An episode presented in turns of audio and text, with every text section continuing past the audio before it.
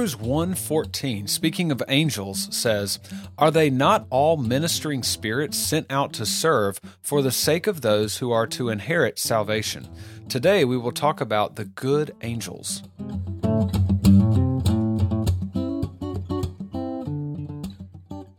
Welcome to the Doctrine for Doxology podcast. If you want to email me, you can do so at doctrine4, that's the number 4, doxology at gmail.com.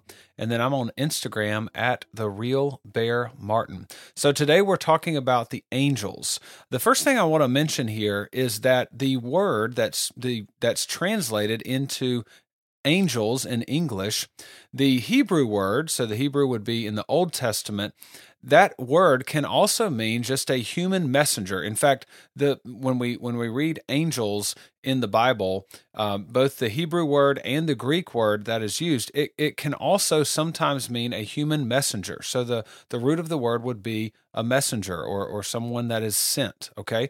Uh, J, uh, Genesis 32 3 says this And Jacob sent messengers before him to Esau, his brother, in the land of Seir, the country of Edom. So these are human messengers. But that Hebrew word there for messenger is the same Hebrew word that sometimes sometimes means angels, these angelic beings.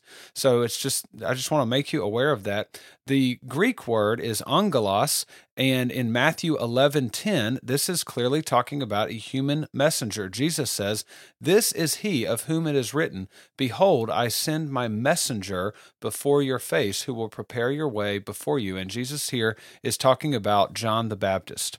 Okay, so sometimes in the Bible, the the word messenger eh, the the root word or the the original language word behind that is the same word that sometimes is translated angel. Now most of the time the context will let you know if it's if this is really a human messenger or an angel, you know, part of the angelic realm of beings.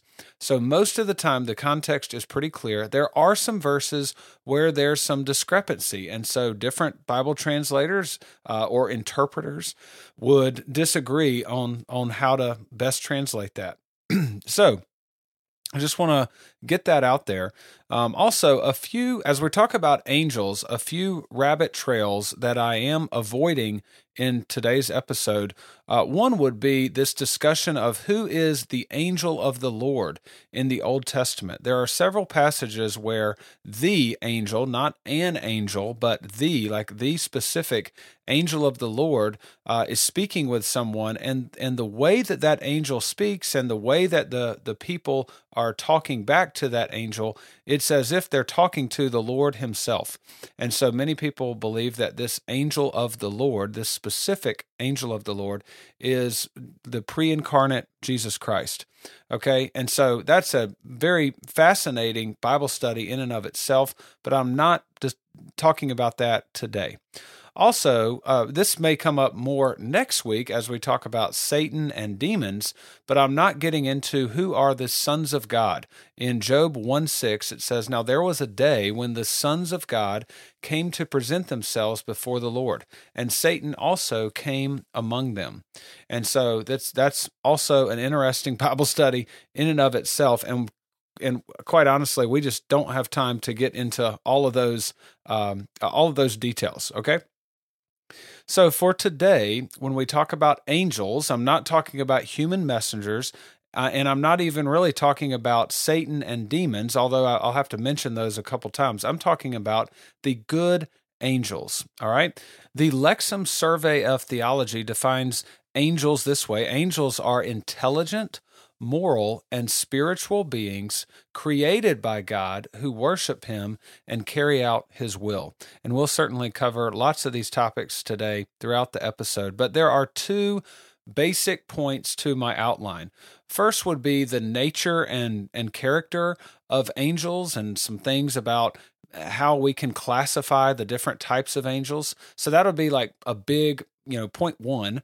And then the second part would be what do the angels do?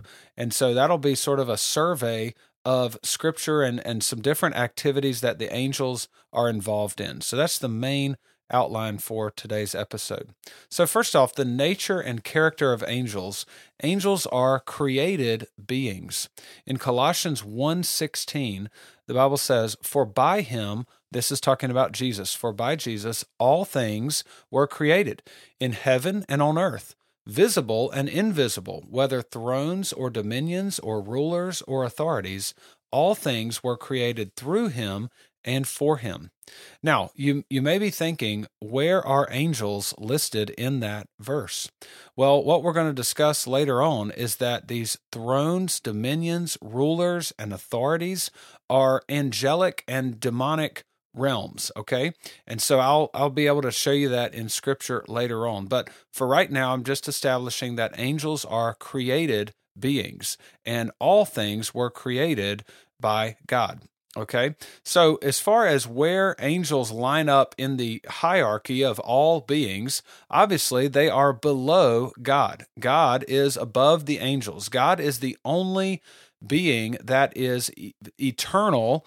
Um, God has never been, God was never created, He has always existed. The angels at some point in time were created by God. So they are they are just by that very distinction of the a, a, created being versus the creator of all things, the angels are below God.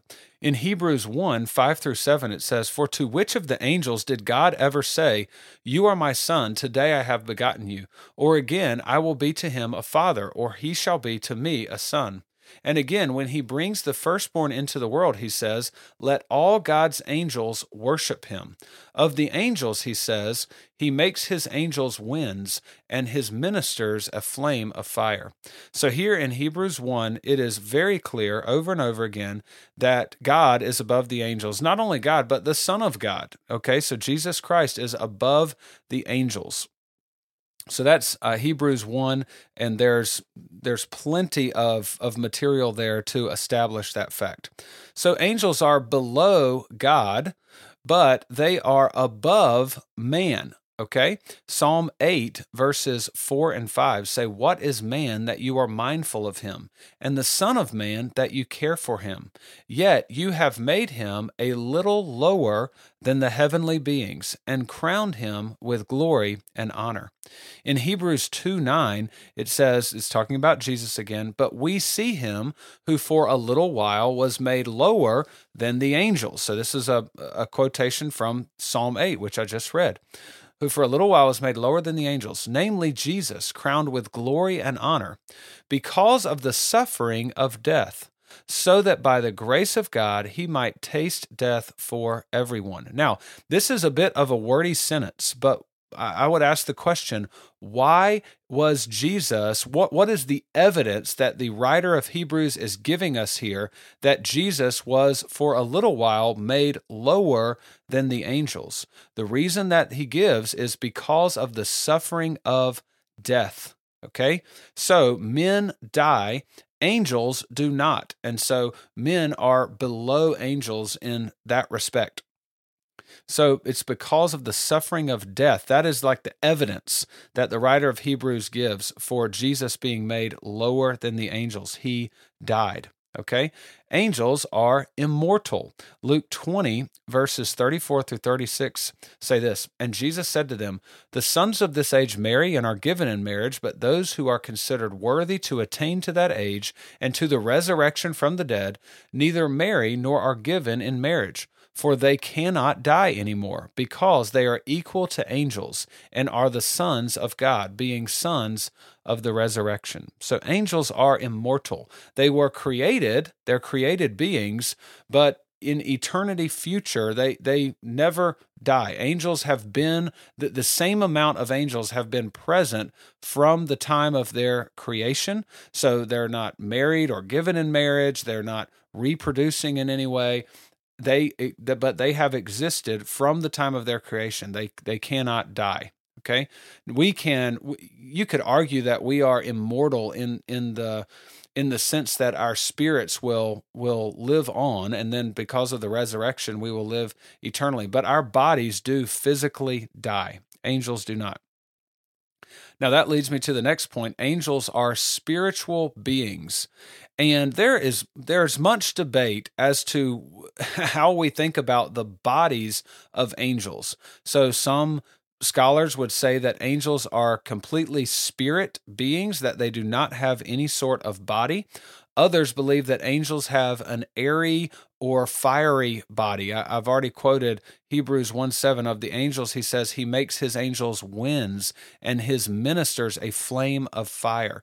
And certainly throughout Scripture, we have uh, descriptions of angels with wings, with various faces, with, with eyes covering their whole body.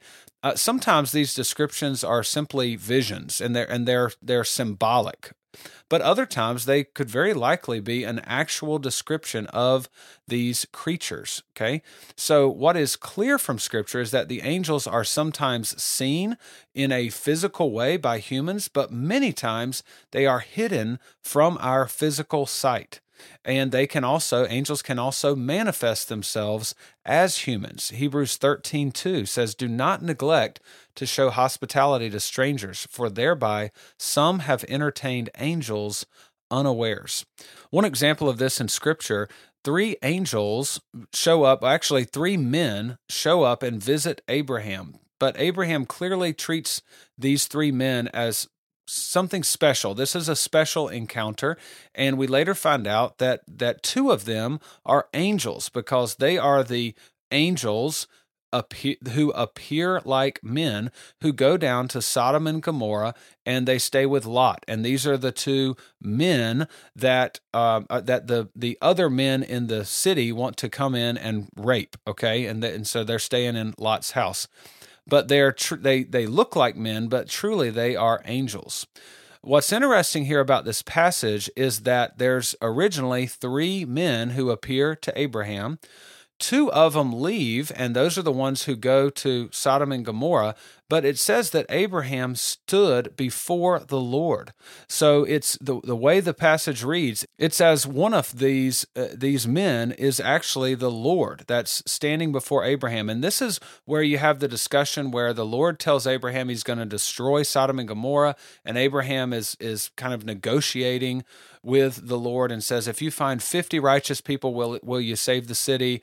And the Lord says, "Yes." And but there's not fifty, and so he says, "What about?" Uh, Abraham says, "What about 40? What about 30?" And they they walk all the way down. And so the that encounter there, the Bible speaks of that as as if Abraham is speaking directly to the Lord.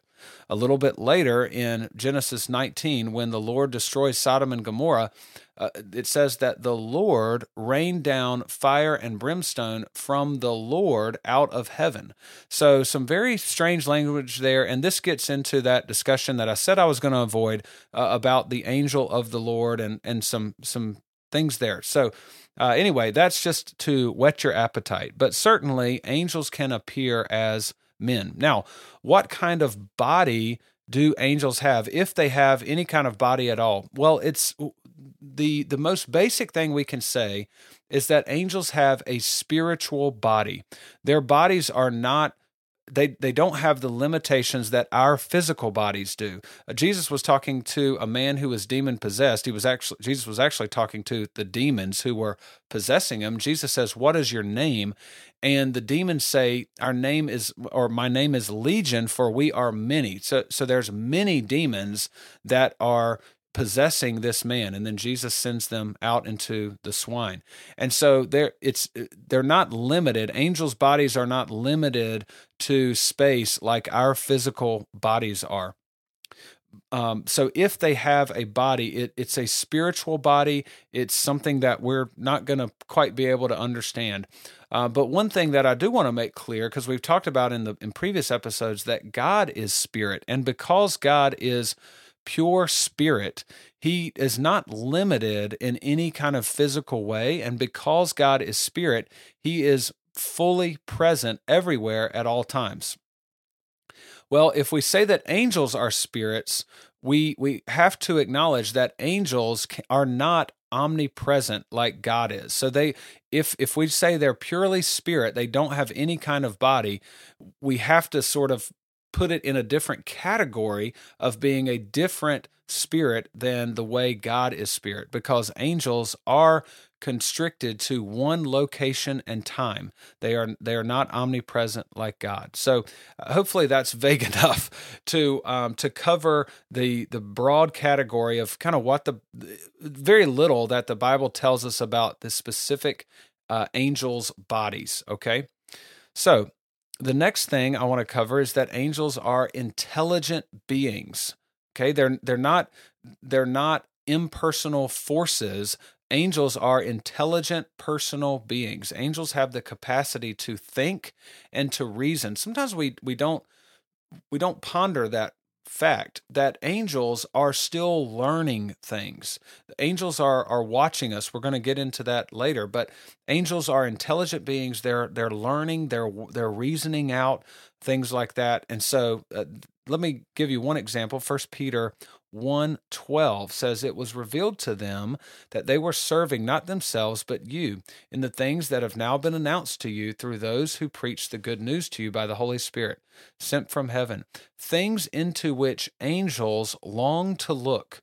Now it, it's it's not that angels can't look at it but they they long to. They're they're mesmerized. Angels are are caught up in uh, in looking on the salvation of human beings the way that they remember they they stand in the presence of god. Angels know god in a more real way than we know god in in our human condition. And so they see the way that god deals with us and they are they are mesmerized by that. They they long to look into those things angels know more about the grace of God in seeing how he deals with us, how how he is so gracious to us. And so angels long to look in these things. Uh, we had a great discussion uh, on this topic in our small group class on Sunday because angels have no there's as far as we're we're made known, there's no redemption for the angels. Okay, so you have God creates the angels, Satan, and some of the demons that they fell with him. There's no redemption for Satan and the demons. They are cursed forever. God is not trying to redeem them. Okay, so for humans, we fell and God is redeeming us. He's, he shows his grace. He displays his grace in that way. And so angels are are captivated by this, the way that that God is saving us. So they're intelligent beings, they're thinking through these things, they're learning. They're also moral beings. Angels have moral natures. They are under moral obligations. So they are rewarded for obedience and they are punished for disobedience.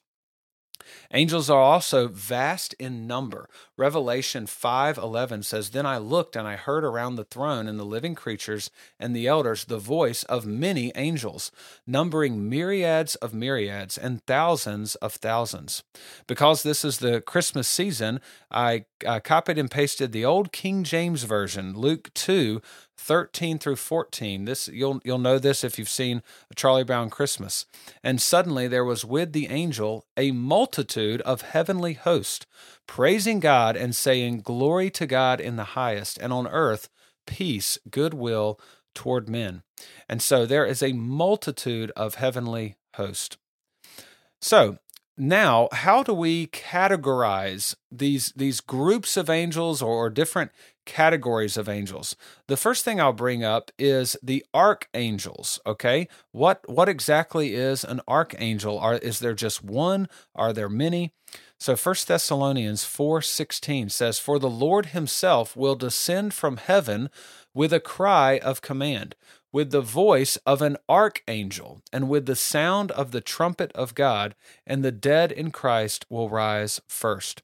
So there, there is this category of archangel, but the only archangel we are specifically given a name for, the only the only angel we know for certain is considered an archangel is Michael. Jude 9 says, But when the archangel Michael, contending with the devil, was disputing about the body of Moses, he did not presume to pronounce a blasphemous judgment, but said, The Lord rebuke you. So again, Michael is the only angel that is called an archangel. And here in Jude 9, it has an article with it. But when the archangel Michael. So some people interpret this to, to mean that Michael is the only archangel. There is only one, and, and that is Michael. Others just say that this is saying a, a one of the archangels, Michael. Okay. Now, again, Michael's the only one in scripture that's called an archangel. Gabriel is never referred to as an archangel, although some people kind of put Gabriel in that category. Neither is Lucifer or, or Satan. He's not, he's never called an archangel. So in Daniel chapters 10 and 12, Jude 9 and Revelation 12 7, Michael is mentioned. Those are the times that Michael specifically is mentioned in the Bible. One of those times is Daniel 10 13. And so let me just make sure we're clear on the context here. In Daniel 10, this is an angel speaking with Daniel, and this angel is going to tell Daniel about Michael. Okay. So he says, The prince of the kingdom of Persia withstood me 21 days. But Michael, one of the chief princes, came to help me, for I was left there with the kings of Persia. So the king of Persia is withholding this angel talking to Daniel, and Michael comes to help. And Michael is one of the chief princes, is what the Bible says. Now, if you if you equate chief prince with archangel, then this verse would be telling us that there are several, at least more than one, archangels if they're called the chief princes okay? And so that's that's some of the ways that people will uh, will either justify a belief that there's only one archangel and that's michael or that there are multiple archangels okay?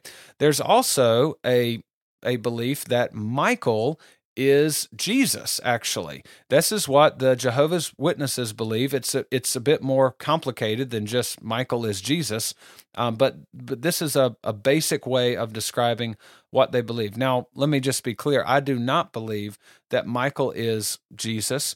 Um, I, I possibly will do a later episode. There's a few weeks around Christmas where we don't have life groups, and this may be like a fun little extra bonus episode or something uh, to research and, and do some more on.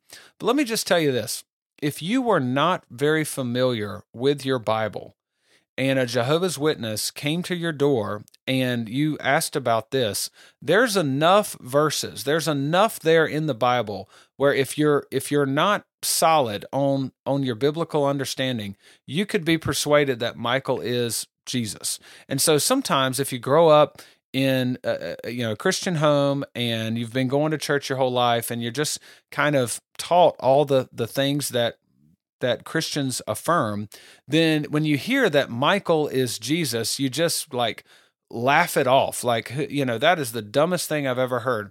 But I'm telling you, if you if you look at some of the verses and you you have someone that knows how to explain it and how to kind of you know emphasize the right parts it there are i can see how people believe that. So it's not that they're just stupid um, it's not just just absolute ignorance um, it's just you've you've got to have a, a proper understanding of the bible in order to be able to to defend that. So uh, hopefully i can do an episode about this later on so, anyway, enough about archangels. The next category that I want to discuss would be the cherubim. Now, the cherubim are most often associated with sacred places. So the cherubim are the ones who God puts to guard the Garden of Eden and prevents Adam and Eve from entering back in after they fall. And so there's a, a flashing sword that is kind of jutting back and forth, and these cherubim, and again, that, that prevents them from entering back in the Garden of Eden.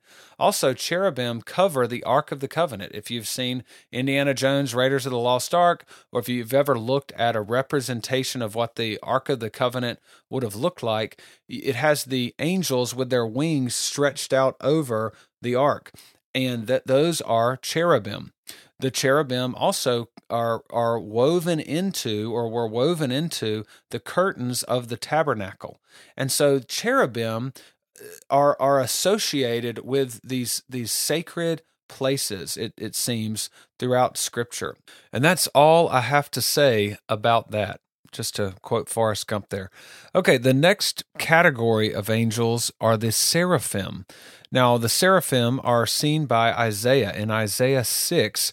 This is such a rich passage of scripture. So there's so many things happening in Isaiah 6. You could you could spend a lot of time there in a Bible study. So if you don't if you if you want to study the Bible, you don't know what to study and you need something for tomorrow, open your Bible and and start studying Isaiah chapter 6. But anyway, in verse 2, it says, "Above him stood this is above him. This is a Isaiah is seeing the Lord seated on his throne." And the Gospel of John tells us that Isaiah is actually seeing Jesus sitting on his throne.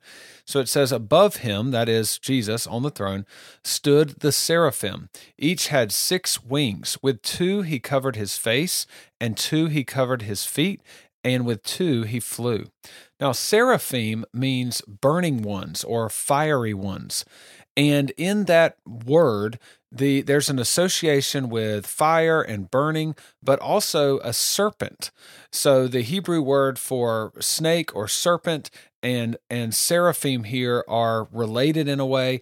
And so this, as I was studying this word seraphim, uh, that came up a lot. There was uh, one resource I had just went on and on and on about uh, different serpents and, and snakes and things like that. Anyway, uh, this this fire, this burning ones, could be related to the venom of a serpent bite, the burning that comes from that, but also just a description of a serpent's shiny scales. And so, uh, there, this, nevertheless, this seraphim means burning ones. Now, what's interesting is that one of these burning ones, these seraphim, when Isaiah sees this, uh, sees the Lord seated on his throne, Isaiah says, Woe is me, I'm a man of unclean lips, and I dwell in the midst of a people uh, of unclean lips.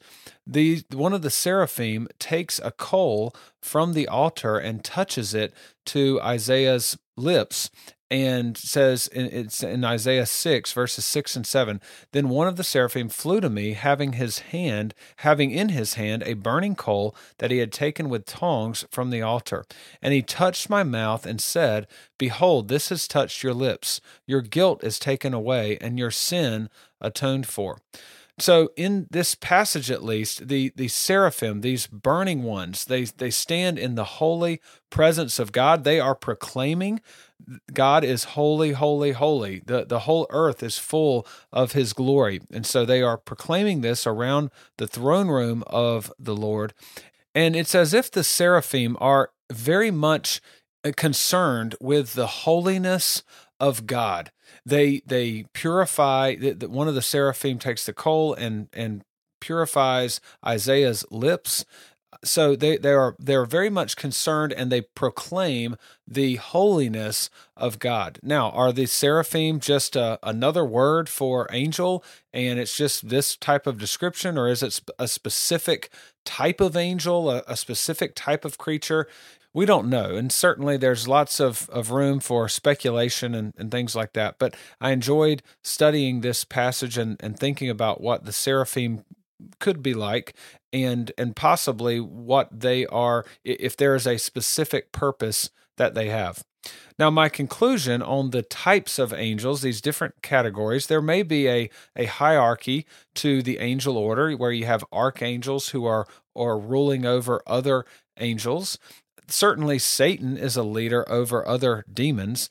There may also be different types of creatures, such as the seraphim and the, the cherubim, who make up a more general category of angels. So lots of different things to to ponder there. Now there are two special angels in Scripture. I, I say special just because we're given their specific name, and I've already mentioned both of these previously.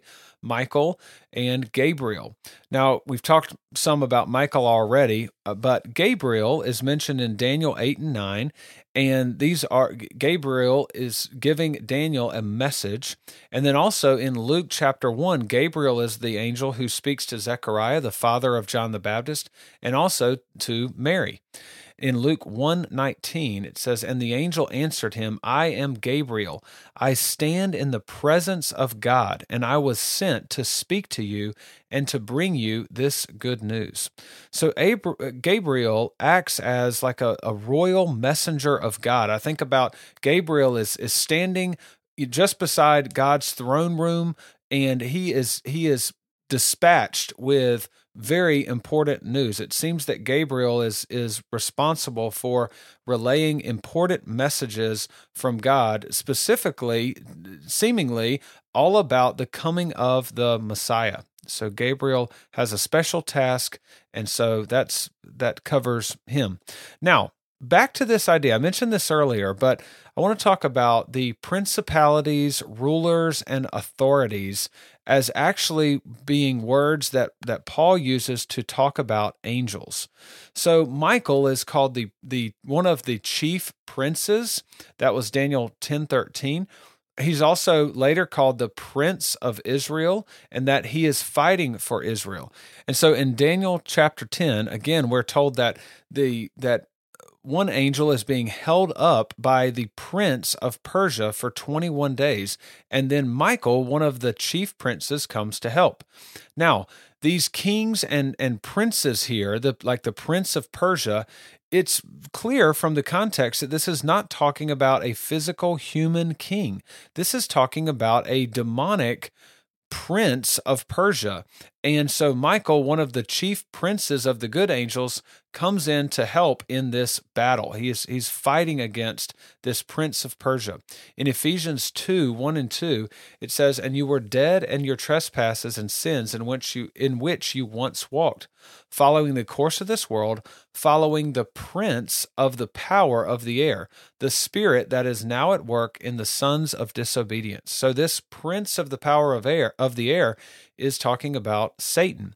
In Ephesians 3, 8 through 10, Paul writes, To me, though I am very least of all the saints, this grace was given to preach to the Gentiles the unsearchable riches of Christ, and to bring to light for everyone what is the plan of the mystery hidden for the ages in God, who created all things, so that through the church the manifold wisdom of God might now be made known to the rulers and authorities in the heavenly places. So these this these two words, rulers and authorities, and then in the previous verse that I mentioned, Ephesians two, Satan is the prince of the power of air. So these principalities, these rulers, these authorities, this is Paul Paul uses these words to talk about angelic and demonic leaders, so to speak. Okay. Right in the middle of the armor of God passage in Ephesians 6, it says this Ephesians 6 11 through 12. Put on the whole armor of God, that you may be able to stand against who? The schemes of the devil. For we do not wrestle against flesh and blood, but against the rulers against the authorities, against the cosmic powers over this present darkness, against the spiritual forces of evil in the heavenly places. So again, we have uh, com- contrasted against flesh and blood, for we do not wrestle against flesh and blood, but we wrestle against rulers and authorities against cosmic powers. So these these rulers and authorities, this is Paul's way of of talking about the angelic and demonic realms. All right, certainly we're not wrestling against uh, the the angels, and so in in this context, he's talking about the demons. Now that kind of wraps up what I wanted to say about like who are the angels? How do we categorize them? Different things like that. And and i realize that a lot of this is pretty superficial and kind of vague because uh, scripture gives there's a lot in scripture about angels but a lot of it is uh, is simply describing the story okay? So gabriel comes and gives a message but we don't have a lot of teaching on specifically the the roles of Gabriel. A lot of this is just kind of implied by what's going on. Uh, similarly, we we have to ask this question: What do the good angels do? And so this will there'll be several things that I'll mention here.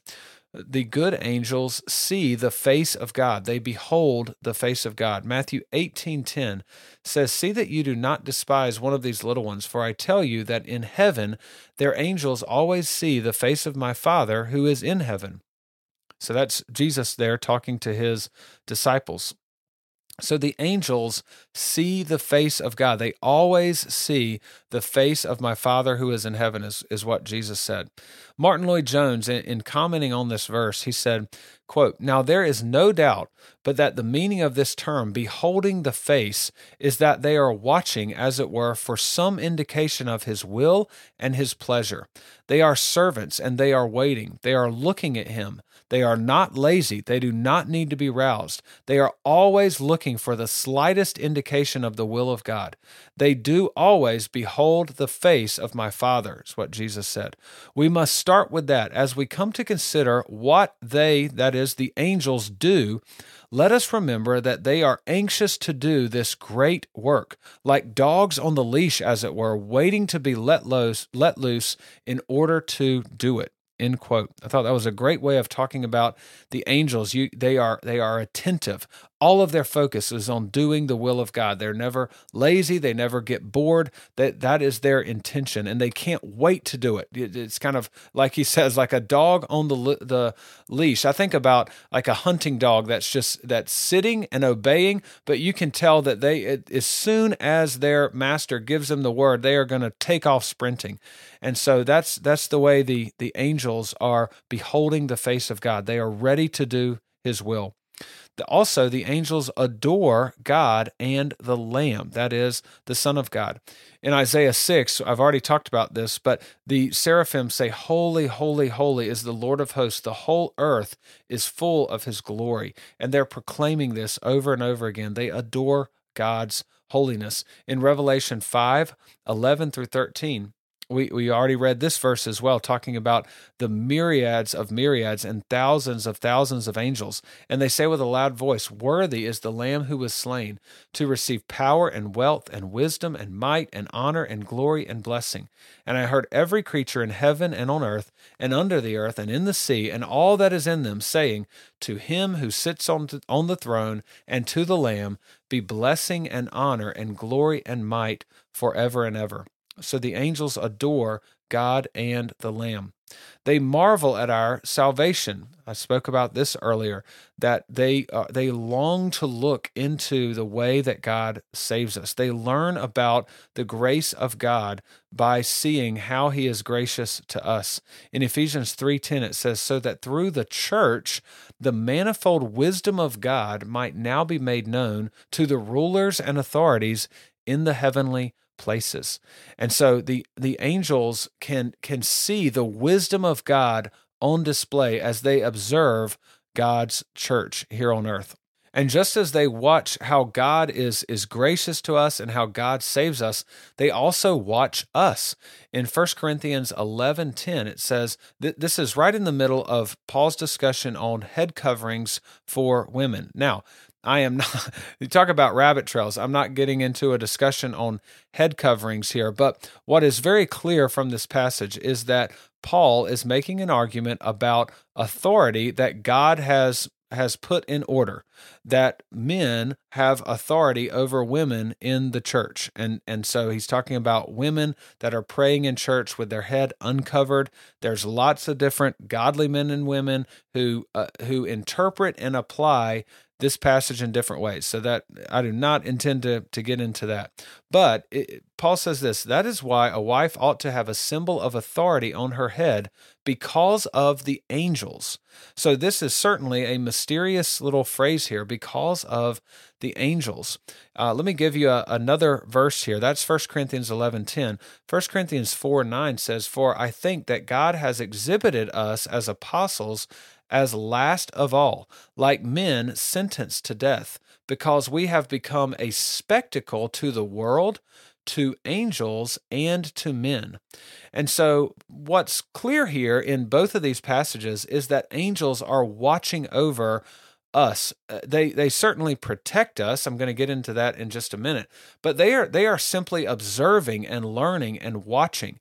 And so Paul says in in 1 Corinthians 11 talking about the head coverings, he says this when you come together to worship, this is how worship is to be conducted, and you need to do so. One of the reasons is because of the angels, as if the angels are there present in the church as the church worships corporately, the angels are present. Um, and, and the same thing here, Paul talking about himself as an apostle and all of the suffering that the apostles went through, they have become a spectacle to the angels, is to the world, to the angels, and to men. In 1 Timothy 5 19 through 21, it Paul is is admonishing Timothy on on basically how to run the church. Okay, these are these First Timothy is part of the pastoral epistles, and so Paul says, "Do not admit a charge against an elder except on the evidence of two or three witnesses. As for those who persist in sin, rebuke them in the presence of all, so that the rest may stand in fear." In the presence of God and of Christ Jesus and of the elect angels, I charge you to keep these rules without prejudging, doing nothing from partiality. So, this is talking about someone um, charging an elder of the church with wrongdoing. He says, don't let it be so on just one person, that it has to be in, with the evidence of two or three witnesses. And also, for people that are persisting in sin, you are to rebuke them publicly and and then he mentions that it's in the presence of God and Christ Jesus and the elect angels. So angels have been present since the dawn of creation. They they are created beings and so since God created them, again, they do not physically die. So they have seen the accounts of human history unfold and they learn about God by watching us and and the way that God deals with us. Now, also, angels are instruments of God's will. God's law was given to the children of Israel through the mediation of angels. Hebrews 2 2 speaks of this. For since the message declared by angels proved to be reliable. Also in Galatians 3:19 talking about the giving of the law again. Why then the law? It was added because of transgressions until the offspring should come to whom the promise had been made, and it was put in place through angels by an intermediary. Also, Stephen, just before he is stoned to death, condemns the Jewish leaders for not keeping the law of God that was delivered to them by angels. Stephen says in Acts 7:53, "You who received the law as delivered by angels and did not keep it." So angels are are instruments uh, for God. They they have delivered the law to man. They uh, angels also reveal God's purposes. Certainly, we talked about Gabriel revealing prophecy to Daniel, also to Zechariah and to Mary about the coming of John the Baptist and the Messiah. Cornelius, a centurion who feared God, in Acts 10:3 it says about the ninth hour of the day he saw clearly in a vision an angel of God come in and say to him, Cornelius, and then the angel of course tells Cornelius what to do. Angels are also ministering spirits in Hebrews 1 13 and 14. And to which of the angels has he ever said, Sit at my right hand until I make your enemies a footstool for your feet? Are they, meaning the angels, are they not all ministering spirits sent out to serve for the sake of those who are to inherit salvation? In Matthew 4 10 and 11, then Jesus said to him, Begone, Satan, for it is written, You shall worship the Lord your God, and him only shall you serve. Then the devil left him, and behold, angels came and were ministering to him. So the angels take care of us. They also took care of Jesus Christ after that he was tempted by Satan in the desert. When we think about angels ministering to people, I was listening to a lecture on angels by R.C. Sproul, and he he started it out. He opened it up with this ver this story. He referenced a a story that, of a mine that collapsed, and they so they didn't know if there were any survivors, and they they hammered or drilled a really really long metal rod down into where the mine had collapsed, and there was tapping on the rod and so they uh, they assumed that okay there's men down there they've survived so they start digging it was uh, two weeks or more, a, a big process, and eventually the tapping stopped. And so they were going to quit quit the digging, but the owner of the mine said, no, keep digging. And so when they finally got down there, they actually discovered, and I don't know how many miners were originally down there, but two of the men were in perfectly good health. And so R.C. Sproul's telling this story, and and so the he said on the on the newspaper it said that these men were saved by a miracle, and he remembered that the the actual word miracle was in the big headline for the newspaper. But he said as you started reading the article, just a few paragraphs down, it said that the men hallucinated because they were saying that angels came and took care of them while they were trapped in this mine. And so uh, the, he thought it was funny that they, they said it was a miracle and then almost immediately claimed that it was a hallucination. Now, that is so American. And, and honest, if I'm being honest with myself, that is how I would think about things too. If I had you know, if I talked with somebody and they told me they were in a, a, mine and it collapsed and angels came and took care of them until other people got there, as much as I believe the Bible, as as you know, as as much as I would like to say that I am fully aware of all the the angels that are that are around us and everything, I, I I have such a skeptical mind, and that is just how we are in the 21st century. And so we we often want to just pawn it off as, oh, that was a hallucination, or you know whatever. We we don't take these things serious, but there is an angelic realm, and uh, and angels do care for people, and and God is still using angels today. Now, where people go off the rocker is when they neglect reading God's word that He has given us, and they just constantly want visions from angels to tell them what to do. God's word, God tells us what to do in His word, and so we we talked about this with with God desiring, God's will for our life is not that we have a message from an angel about how to handle every single situation. It is that we study His Word and we obey what He has told us in His Word and we trust the plans to God. So that's just a, a little side note there. Um, now, back to angels being ministering spirits. Paul was in the midst of a storm on a battered ship. It was not looking good, so hope of survival was was fleeting. And in Acts 27 verses 22 through 25, Paul says this, yet now I yet now I urge you to take heart for there will be no loss of life among you but only of the ship. For this very night there stood before me an angel of the God to whom I belong and whom I worship. And he said do not be afraid Paul. You must stand before Caesar. And behold God has granted you all those who sail with you. So take heart men for I have faith in God that it will be exactly as I have been told. So, this, in a very, very difficult time, this angel comes to Paul with a message of encouragement. Angels also protect us. In Psalm 91, verses 10 and 11, no evil shall be allowed to befall you, no plague come near your tent, for he will command his angels concerning you to guard you in all your ways. Daniel in the lion's den says in Daniel 6:22, "My God sent his angel and shut the lions' mouths, and they have not harmed me, because I have found I have I was found blameless before him, and also before you, O king, I have done no harm. Elisha and his servant are protected by the angels. I love this story.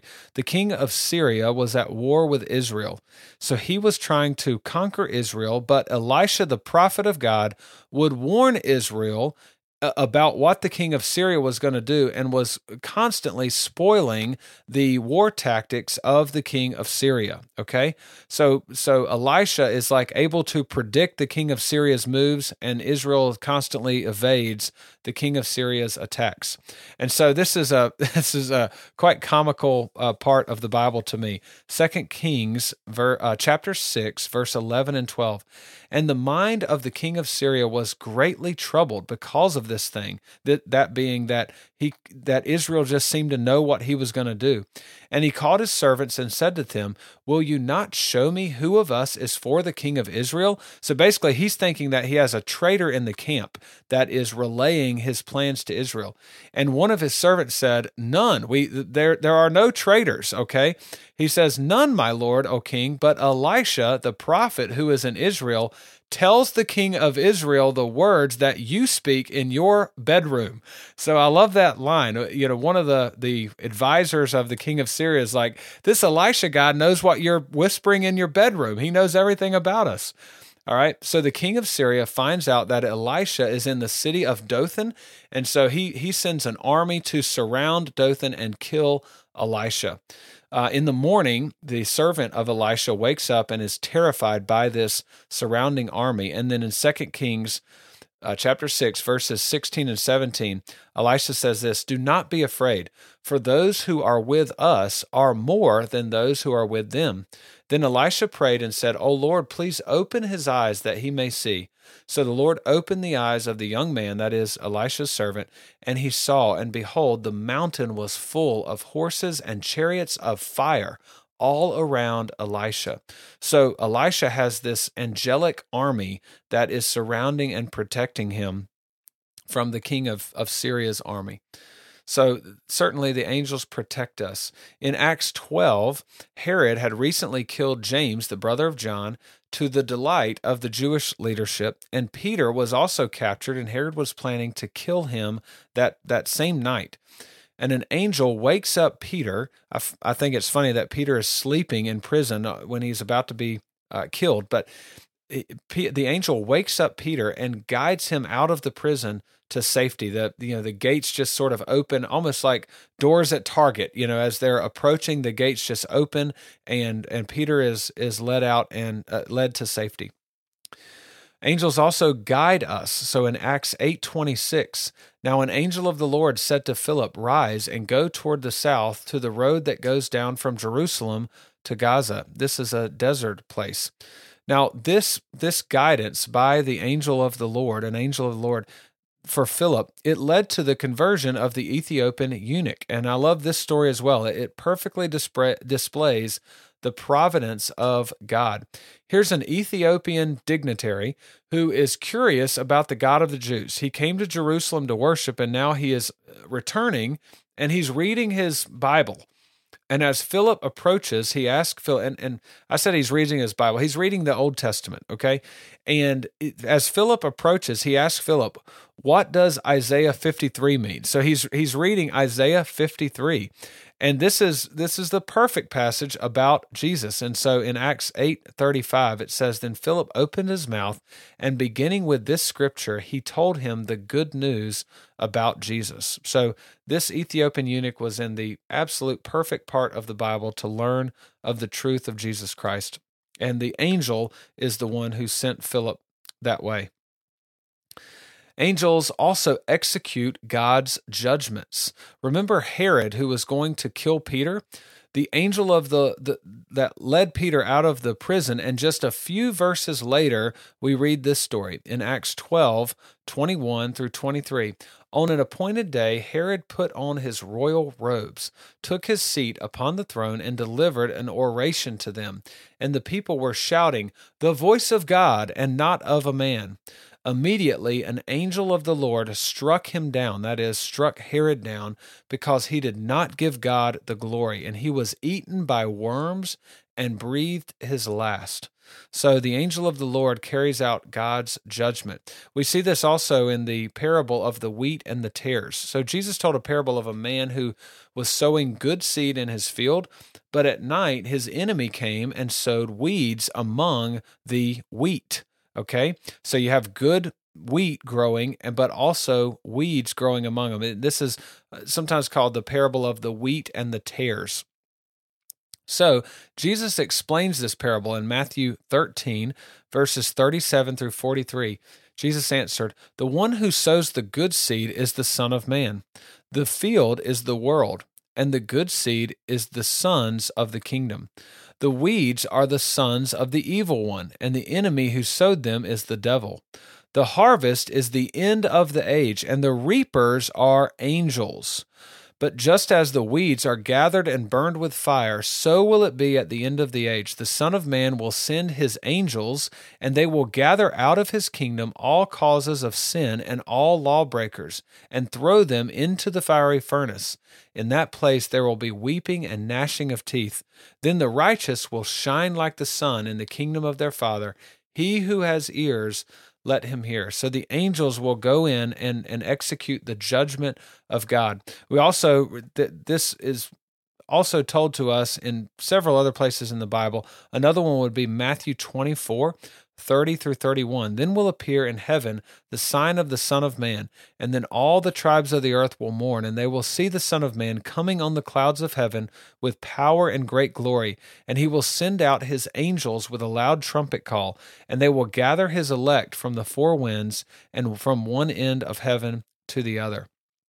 So the angels are involved in in the in executing the judgments of God. And lastly here, the angels will usher the elect into glory. If you are saved, the angels will usher you into glory.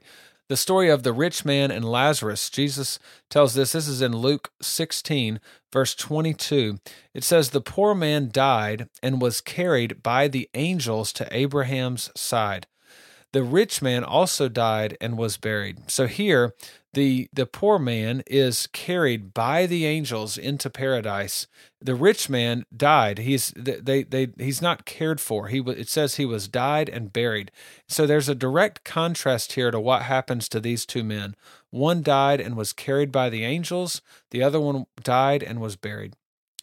Now, in conclusion, angels certainly were created to glorify God and to serve Him, but God also uses the angels to care for His people. They are ministering spirits to care for those who are to inherit salvation, as Hebrews 1:14 said at the very beginning of this podcast.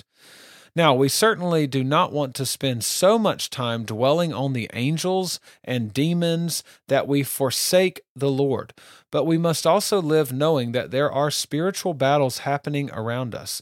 We, again, like Paul said, we do not wrestle against flesh and blood but against rulers and authorities in this present darkness. So in the in the 21st century American mindset, we we so often neglect this spiritual realm. Now, to close out here, a verse in Revelation 22 8 and 9. I, John, am the one who heard and saw these things. This is right at the close of, of Revelation, and, and John, who was writing it, says this. And when I heard and saw them, I fell down to worship at the feet of the angel who showed them to me. But he said to me, You must not do that. I am a fellow servant with you and your brothers, the prophets, and with those who keep the words of this book. Worship God.